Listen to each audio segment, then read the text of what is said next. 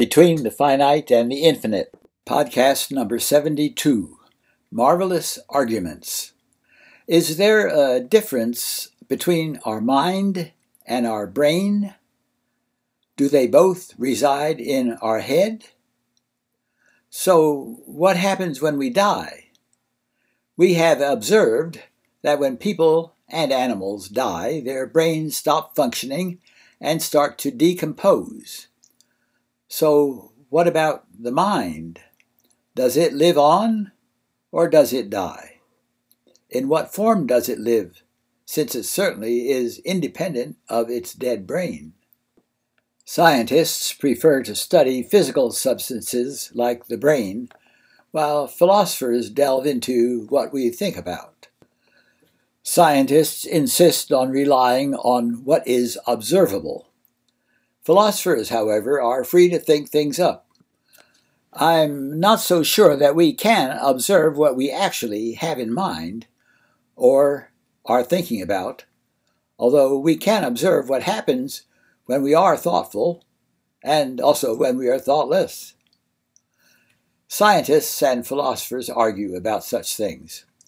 Both will argue about what they have observed, what they know, or what they don't know. You see, we have not completed the gap in the bridge between the brain and the mind. So there is room for argument. Then there is also the problem of communication, of language, and of the meaning of words. Palle Yourgrau, professor of philosophy at Brandeis, makes a distinction between Socrates and the tooth fairy. He claims, quote, when you die, you cease to exist. You aren't erased.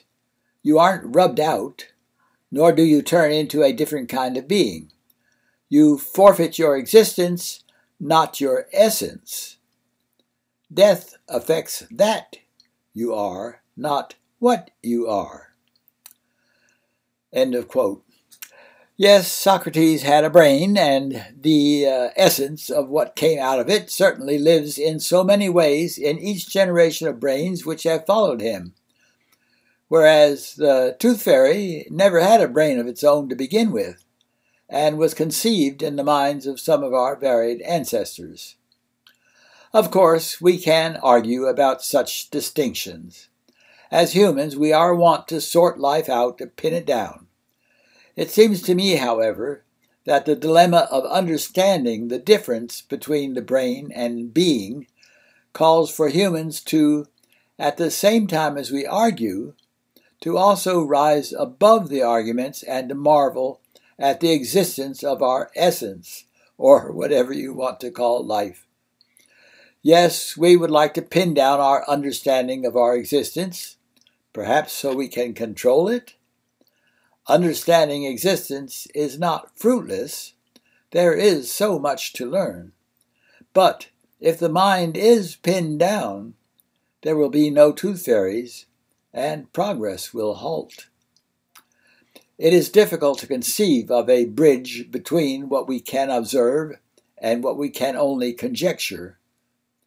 We can argue about the bridge between the brain and the mind, but we can also marvel at it. I think, in reverse, that as life observes us, as we argue, it simply smiles. Life is marvelous. I have dealt with the implications of this human condition and its applications in Answers Become Questions. The book is now in print, available from most bookstores and online. Buy a copy and find ideas how to live successfully in our world of changing ideas.